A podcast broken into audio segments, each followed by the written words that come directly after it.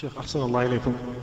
بعض المضحين آه، يظن أن أن بدخول أول ذي الحجة أن على أولاده وأبنائه أن لا يأخذوا شيء من أظفارهم لأنهم يعني دخلوا من أول يضحى عنهم. يضحى عنهم. و... أين؟ نعم. والمرأة كذلك. هذا ينبني على الحديث. والحديث قال فيه النبي صلى الله عليه وسلم وأراد أحدكم أن يضحي. ولم يقل أو يضحى عنه.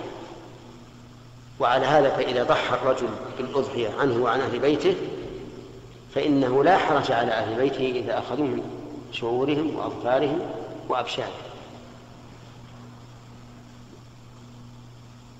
لأن النبي صلى الله عليه وعلى آله وسلم قال وأراد أحدكم أن يضحي.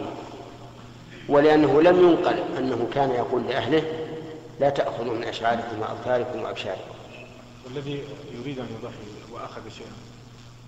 الذي كيف الذي- يعني عليه أضحية أراد الأضحية ولكن أخذ شيء من أظفارهم فهو عاصي للرسول عليه الصلاة والسلام لكن الأضحية صحيحة لأنه لأنه لا علاقة بين الأضحية وبين الأخذ من الشعر. نعم.